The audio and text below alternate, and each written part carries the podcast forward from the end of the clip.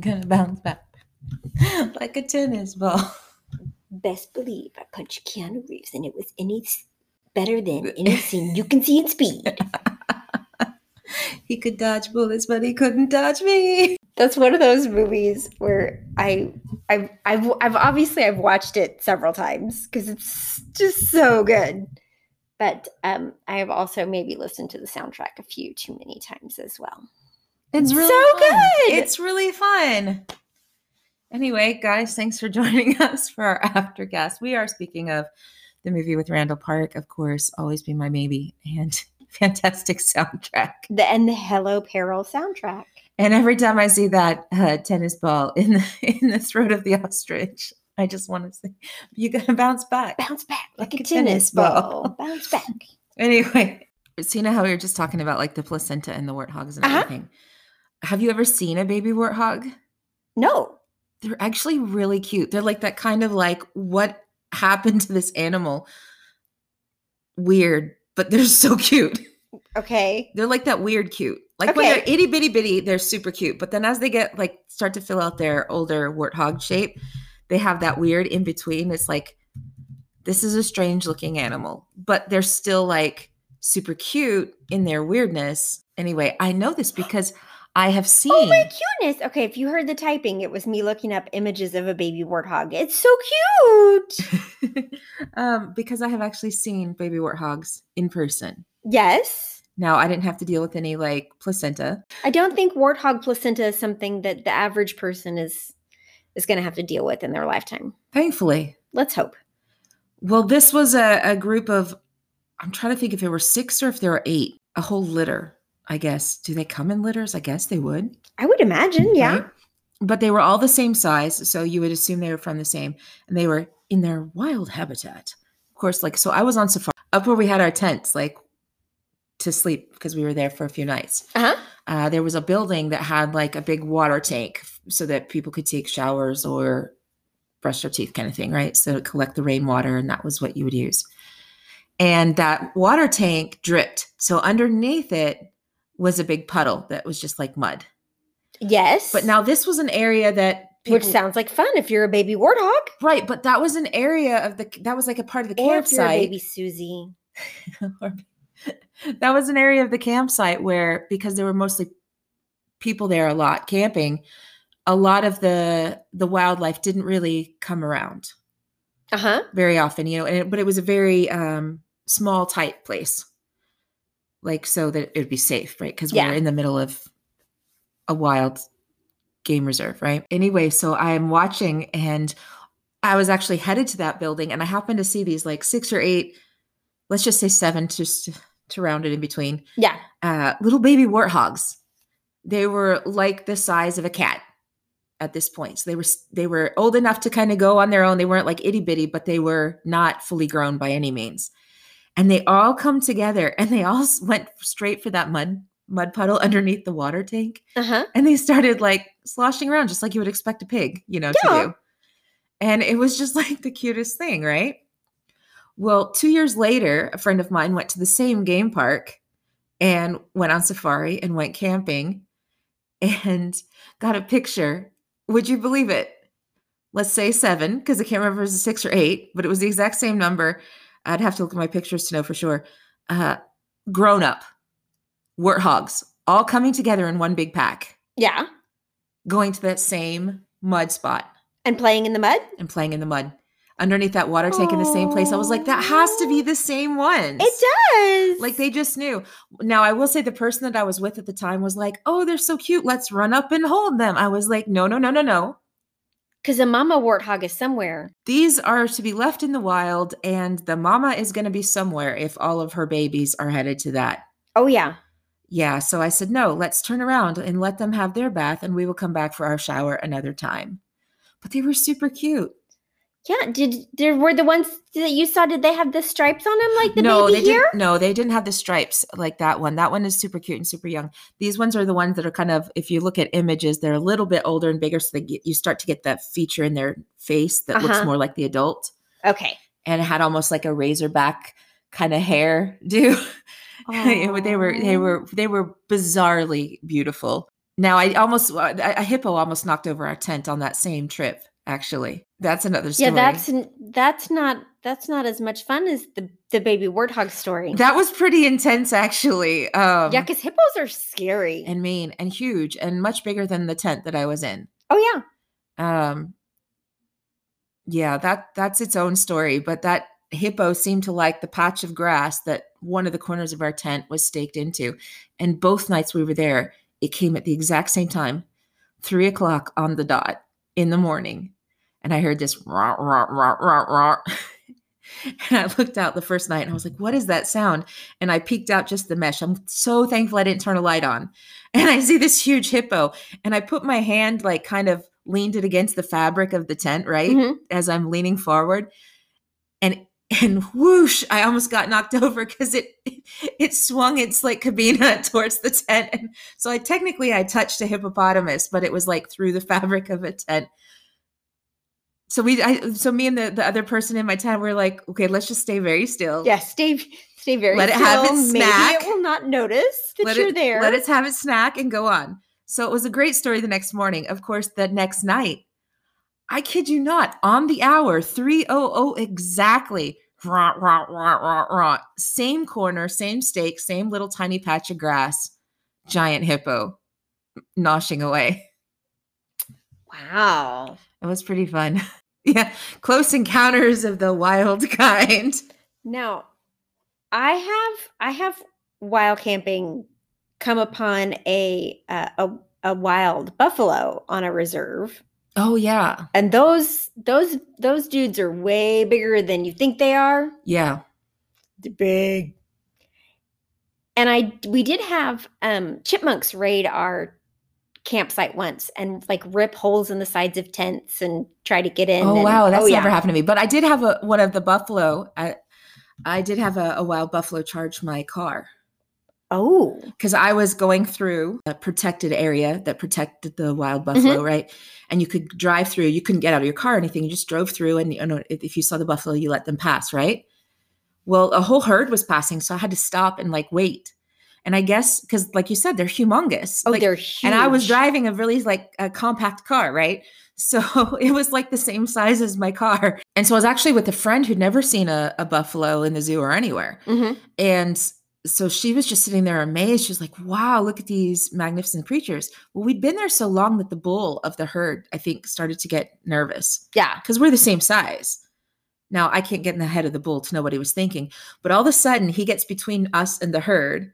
And then he tilts his head down, he lifts his hoof up, and he, he you know, does that Yeah, whole, like hoofy hoof thing. yeah, like I'm I'm getting ready to charge you. Here's your warning. Right. And then he he went for it. Well, I kind of had a sense of what was happening because I've I've watched movies. I know that when when any kind of creature bows its head and lifts its hoof and starts snorting, it's not a good thing. So I had the car in gear, and as soon as he went forward, I went reverse. But I only went back a little bit because we were following a trail. So Yeah. I only went back enough before he stopped. And we thought, okay, well, we're good and we'll let him go on. Well, because we stayed there, he didn't like it. And so three times he did that. And uh, until we had to reverse out of the area because we were not going to get to pass because he was too nervous with us being that close Being to that his herd. close to his herd. And and even though we kept backing up further and further away, he kept coming nearer and nearer to us, further away from. Mhm. Yeah. So it, yeah, the friend I was with was like, it was was very amazed and then very terrified, and I was just thankful that my car was in reverse. Yeah. Yeah, that was my my my buffalo story. Yeah. Well, But- the the buffalo we came upon was so my dad my dad and I walked around the corner Yeah. and between us and the the facilities that are on the the campsite um that's just like camping camping bathrooms so not like real bathrooms Like uh woodsman amenities. Yes. woodsman chic. And um and and so my dad grabbed a hold of my arm and i was like what's it doing is it just standing there and my dad goes it's not standing. And when when he said that, I'm like like it was pretty close to us because the bath the restrooms weren't that far away from the the curve in the road that we were on. And it stood up and it was bigger than the bathhouses that we were going towards. Wow. And I was like, uh, and so my dad just grabs a hold of me and we start walking backwards really slowly. and we get back around the corner of of the trees of the little grove there that and, and my dad just grabs a hold of me and just takes off running and but that's that's the closest I've ever been like in person person to a buffalo. Well, I've I've never been like out of the car with like a live Yeah. buffalo without a fence in between us. I've been quite close to one, but there was a fence in between yeah. us. Now we've been in the car around buffalo up in I think it was in South Dakota. Yeah. We we went to a buffalo reserve up there and they were just they were just everywhere and it was beautiful. Well, my friends and I went on a road trip to South Dakota to see Mount Rushmore, Mhm. right? Um, just on a whim because Who because- doesn't need to whim whimsy up to the Mount Rushmore? Uh, honestly, the only reason we chose that as the location was because one of the friends I went with had a free place to stay Oh, cool. where we were going. We literally looked at all the different landmarks in the nation and we're like, okay, who do we know where? And that was the one that was available. So that's where we drove. And um we were driving through a town and of course, like you said there's lots of wildlife up there. And so there was a moose. Now, moose mises are very large. Yeah, those are big animals too. Oh my goodness. And so we're driving through the town and it was very quiet, like lazy, like mountain town, mountain-ish type town, right? There wasn't a lot around. And there's this moose. And I'm like, oh, this is my first time to see one. I was like, look at that. And it's it's it's walking on the sidewalk. Mhm. It came to the end of the road. It looked both ways and then it crossed. That's a smart moose. And I was like, that's amazing. Now it makes sense because if they're near the towns, they would, you know, animals understand like patterns of behavior. Yeah. And so they get it like in that sense. But for us, it's like such a human, like learned behavior. We're thinking in both ter- ways. we're thinking in terms of look both ways before there's a car. And it it was just a very funny, uh, a funny thing. That's awesome. So, one of the things that triggered a memory for me in this episode is at the mm-hmm. beginning at the zoo. Now, Yeah. we've shared all of these wildlife camping right, but these adventure are all like in the natural, in the world, Yes, in their in in their in their native habitats. in their natural habitat. as as David Attenborough would say. so when I was in college, I had in one of my biology assignments, I had to go to the zoo and I had to like write down all of the different order and all species and phylum and Yep. everything for each animal. Kings play chess on fine green silk. Exactly. And so my older brother had gone with me because we just we were we were really good friends and still are. And so we had just gone to spend the day at the zoo and and we're at the uh, chimpanzee. They have a little island at the zoo that we're Okay. on. And so there's about oh, I don't know, five or six feet away from me on the other side, there are three young boys, and they all have like snow cones, like little icy snow Yeah. cones. And one of the chimpanzees comes up to the edge of the island and he points to the boy and then makes a motion with his hand like like a here, like Neo in in or like Bruce Lee. Bruce Lee. Yeah. In Neo in the Matrix, come here. After he, he points again, so the boy throws his snow cone into the chimpanzee island. How did he not get in trouble for that? I don't know. I don't know. Because I'm pretty sure you're not supposed You're to not supposed to do that. And so the chimpanzee took the snow cone, the little ball of ice with the flavoring, and he put the whole thing in his mouth and then started chewing it up and then immediately put all four of his hands, feet on his head and started rolling around on his back like brain freeze. Oh my goodness. And then after about a, you know, 30 seconds or so, he gets up, points to the next boy and does the same motion. Come here, but he's wanting that snow cone again. Points to the snow cone, does the motion, give me that snow cone. The boy throws the snow cone. all four, hands and feet on the head, rolling around on the back, brain freeze again, stands up, does it to the third boy. Third boy throws a snow cone. Chimpanzee eats the whole snow cone in one bite.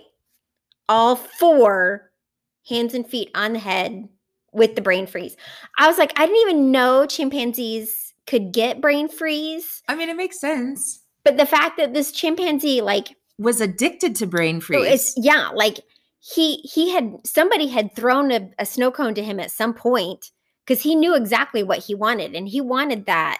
Like he walked around, he saw that he wanted that snow cone, pointed at it, asked the boys to give it to him or demanded whether or not that's chimpanzee language. I don't know. I'm like, uh, it seemed like this is a thing that like this particular chimpanzee does on a I feel fairly like if regular you zoom basis. out, like if, if this is like a scene in a show, then you're gonna have a zoom out as everybody walks away. And as you zoom out, you're gonna get this, you know, slightly elevated view looking down, and you're gonna see the sign to the left that is like, do not feed the chimpanzee snow cones. And you're just gonna see like a pile of A like pile wasted of- snow yeah. snow cone, like those little snow like cone cups. cups. Yeah. and it's gonna be like a whole mountain of like the, filling the moat of snow cone cups. And, it, will be like, I'm the king of the snow cone island. I eat them I'm all. the snow cone King Kong. but yeah, that's that's I've seen some really funny things at zoos. Uh the other super funny one that I saw was also in uh in a in a primate. There was a baby Mm-hmm. and he kept running up and and jabbing his mom, Aww. like poking her with his finger. And she'd yell at him and he'd run off. And then he'd run back up and he'd poke her again and she'd yell at him and and he'd run off and, and he'd poke her again and and um and and so finally he poked her again and you could tell he's doing it you could tell this little this little baby primate is irritating his mother on purpose Yeah. and and he gets up and he takes off running and the mama takes off running after him and grabs him by one arm has him dangling up in the air and starts like almost looks like she's spanking this monkey just and then she puts him back down and goes and sits back down again and i was like i did did i seriously just see a, a mama mama monkey spank a baby monkey I also didn't didn't know that they do that. And I don't know that that's like was the intention. Yeah. But she had him dangling by one arm and she's just wailing away on his butt and Oh my goodness. and yeah.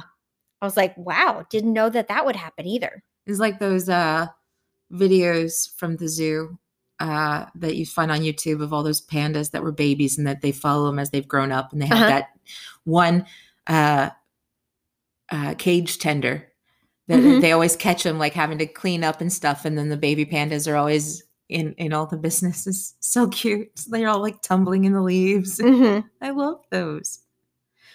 Oh my goodness, that's hilarious. Yeah, I love I love going to the zoo. It's one of my favorite activities. Well, I, I think one of the things in this episode was so much about memory, right? Uh-huh. And here we've just shared a bunch of our own personal memories. And so one of the things I wanted to consider is like, what is the reliability of memory? Yeah. And uh, like, I don't know, is this something you've ever thought about before? Oh, absolutely.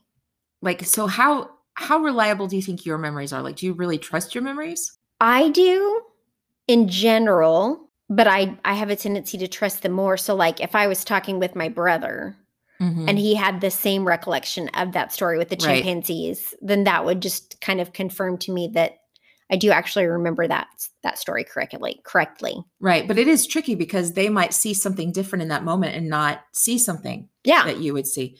Um, I think it is interesting. Um, you know, if you look up, I was looking up online and like psychologists seem to be really, remember, folks, we are not trained in this field. We are not trained psychologists at all. We're trained psychological psychologicalists is what we're trained in. And, um, and and by our training, we mean sitting in front of episodes of Psych repeatedly. Uh, yeah, I'm highly trained. Yeah. So we're psychologicalists. But uh, psychologists, like proper psychologists, are actually quite divided on like the role of memory as to what to its reliability. Mhm. So you have some on the far spectrum that are like it's not reliable at all, and others who are like it's absolutely reliable because it's a you know because if it exists, there's truth in it. Yeah. You know, at least to some degree. And so one of the things I I read up on was, talking about how the one thing that they do mostly agree on is that it is reconstructive, meaning that as we remember, because they say that we store not the full memory, but traces of the memory. Okay. They're saying what we do is when we're we're retelling the story, it's like we have to fill in the little gaps, Okay. You know. So we remember all the big details or whatever, and then those little gaps get filled in, and as we tell it, those then become part of the memory. Now, be you know, especially I think for visual people, like that is a it becomes a solid picture that is hard to deny, which is why sometimes they have trouble with lineups Okay. in the police stations. Yeah. But I think a lot of a lot of that is awareness as well. Like how aware are you while that memory is being created? Yeah, for sure. Because most of us I don't think are as aware as we think that we are. For sure. I think that, you know, if if there's a certain situation going on, we choose to be more aware and we kind of capture details. But a lot of times, like let's say if we witness a car accident or something, that's something unexpected we're not expecting to see. I think we have a lot of that information in our brain because we've captured it, but we're we're not aware of it. And so it's difficult to pull from Yeah. as a memory um you know without prompts because we're not like cataloging it as it's happening Yeah. and so uh that's the tricky thing and the other thing is like i think with like the police lineups is they often present similar pictures and so if there is a gap where you literally don't have something now there's something similar enough that you can it's like they're almost like providing information for you to fill those gaps with Yeah. Whereas if you don't have something to fill that gap with, there's maybe sometimes more of a chance for you to pull out of those To remember. I know, like for myself with languages, um, bec- there are some sometimes if I'm if I'm speaking one, but I can't remember like a vocabulary word. Mhm. The it's like whatever whatever comes floats to the surface fastest to fill the gap. Yeah. And so it'll as- be it'll be a word from a different language. It'll be the right word, but it'll be a word from a different language, and I'm like, oh, that doesn't help me. I do the same thing. And so because I've because I speak I speak English obviously, and then there's two other languages that I speak um on a very like very low level, right. And same kind of thing. Like when I get to that word that I don't know, I might just completely switch to a different language. Right. And it's not even for me, like it's not even like a a cognizant thing. It's just like it's like my brain is desperately searching for something because it's For that maybe- word. It's maybe been a while and I know that I knew the word. Mhm. So I know it's there, but it, without hearing it, I'm not able to like generate it myself because it's been so long since I spoke it. And so when I go to speak it like that and it hits that roadblock, my brain is fighting to pull it up Mhm. because it knows it's there, but it can't. So it just pulls up the one that's closest to it. And it's like, ah, it pulled it from the wrong language bank in Yep. my brain. And uh, yeah, that's not helpful at all. No, it was very unhelpful when I was uh, trying to teach my children, help them with their their homework for a foreign language because it was like I would I would be doing okay, and then all of a sudden my brain would just switch gears into a different language because it didn't know that that particular word, and I'd be like, nope, sorry. But I know, like for myself, I am I I'm very typically only aware of what's like directly in front of me. That does mean generally I don't get distracted super easily, but that also means that I have a tendency to not be aware of what's going on behind me Ah, or yeah. um I have crazy good hearing so I can hear things from ways away. I don't necessarily acknowledge that information unless I stop and focus on it. Interesting. Like my brain Yeah. will take it all in, it'll hear all of that from the other room. And then if somebody's like, what's going on in the other room? Then I can go, oh, and I can tell you I can focus in and I can tell you what I just heard in the last several minutes. Yeah, like I'm not I'm I just I'm I'm just not aware of things unless I'm focused on it. Well, I do not have that kind of hearing. I'm more like Gus. I have the super sniffer. Yeah. I have the powerful smelling, but not the powerful hearing. But I do think like for me, I I'm actually very observant, but I struggle to remember sometimes because I might be actually observing and kind of cataloging things as I go. Mm-hmm. But if I'm thinking about something because I'm so internal, Mm-hmm. That's where my observation is. So when I recall a memory, I'm often recalling what I'm feeling inside or or the memory of what I was thinking of in the moment. And so I I'm not always getting the other things. Oh, that's so interesting. But if I like if I'm walking into a situation where I'm not really thinking too much or I'm just maybe even a little on guard or something, I will remember a lot more because I'm very observant and I I see almost like in wide lens, right? Mm-hmm. But most of the time if I'm just like doing living my life, I've I've got a I've got a lot of stuff going on that I, in in in my mind that I'm like it it that that's what fills the gaps in my memory yeah. of the event and so sometimes i can be unaware and i could be say well this was happening this was happening because i was observing it but i actually don't know like what they were saying or or talking about and i can't quite remember that because in that moment i was thinking they did this and so i was thinking this and i was in and i it internalizes you got to start internalizing all of the Yeah. information. we're complex creatures We are. Yeah, my husband is is hyper observant. Like kind of like Shawn. Not Yeah. quite to that same extreme. i'm too internalized to be like shawn i just but he's he's he's very observant where he's kind of always aware of we could we could be driving down the road at at night and I could tell him to close his eyes and tell me how many cars are in this one mile. And he probably could tell me like he knows which ones are behind him. He probably even knows what colors they are. It's it's insane. So like i can be observant right mm-hmm. but because I've internalized things, it doesn't always come out the same. yes Proof is in my paraphrasing. Oh, that's so true. So, for example, I can take in my surroundings and I can remember what was happening, but I can't remember those exact details, specifics, or but I can tell you. Like I'll be able to say, oh, the guy in the red shirt was talking to the girl in the you know white dress, and there were nachos and there was this and this at the at the party, right? Mhm. Um, but if somebody said, well, what exactly did he say to the girl? I would be able to say, oh, well, I think, you know, he was hitting on her and he was saying, you know, like, are you an, some kind of angel that fell from heaven or something, right?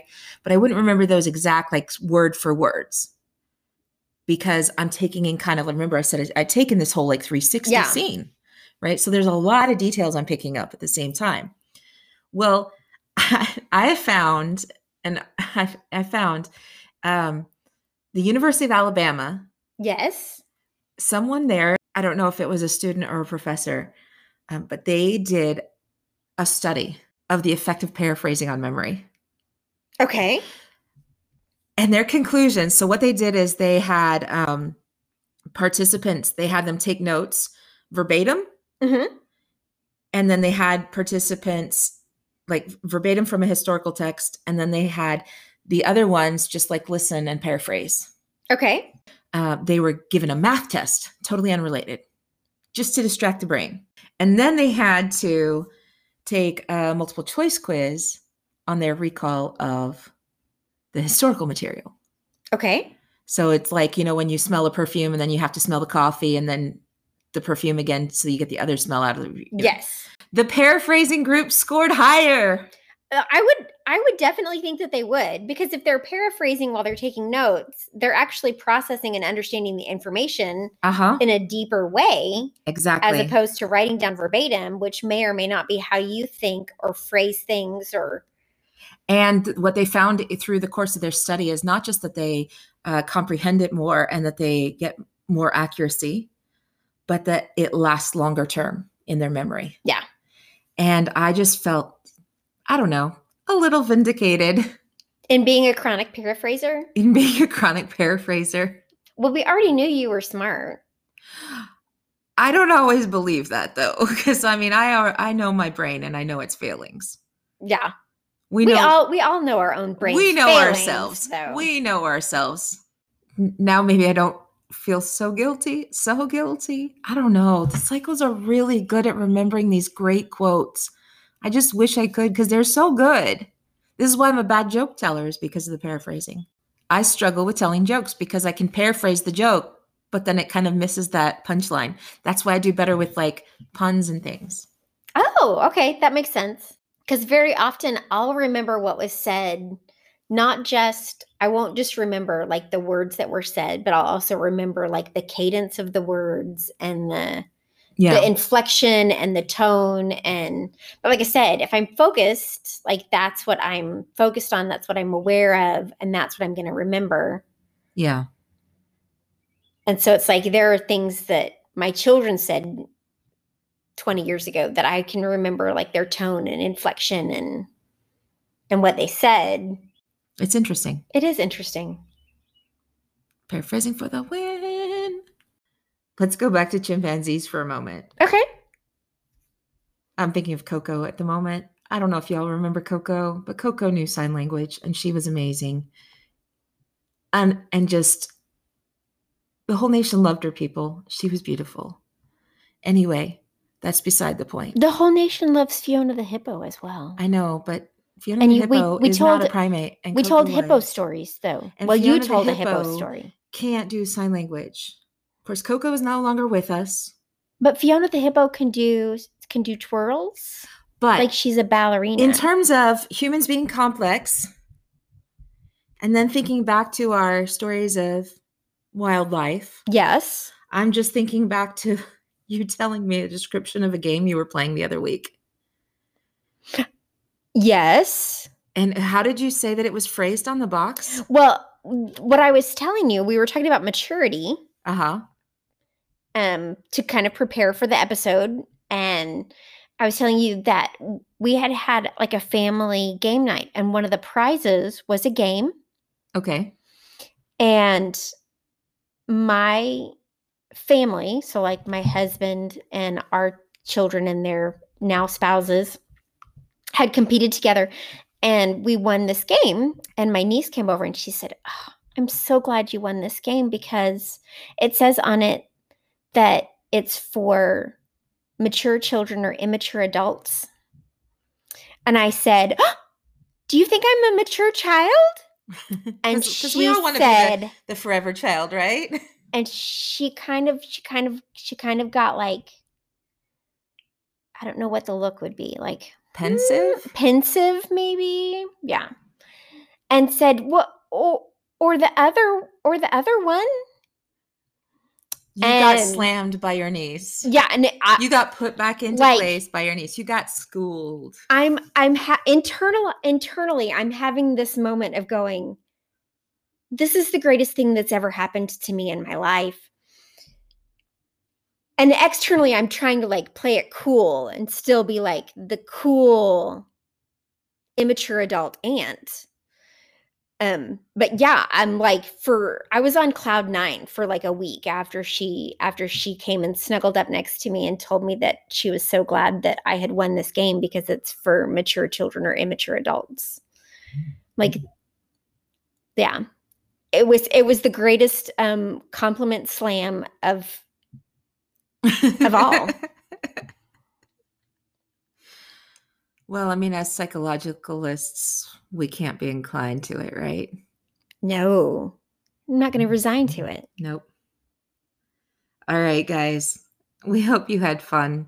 Um, let us know if you had any great memories or wildlife experiences or zoo experiences.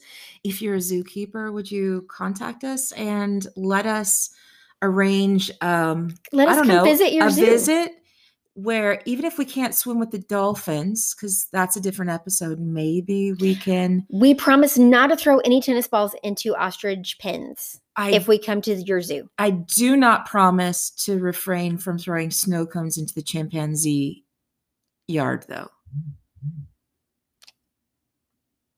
We won't tell them that till afterwards. Until after? Okay. Well, let's let's maybe not promise now.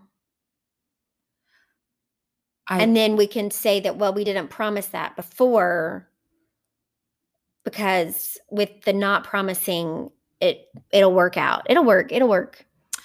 So to let us know those stories of course you can contact us as always at and lizzie at gmail.com that's s-u-s-i-e-a-n-d-l-i-z-z-i-e at gmail.com you can also reach us on facebook twitter and instagram at susie and lizzie and so psychological Gonna bounce back.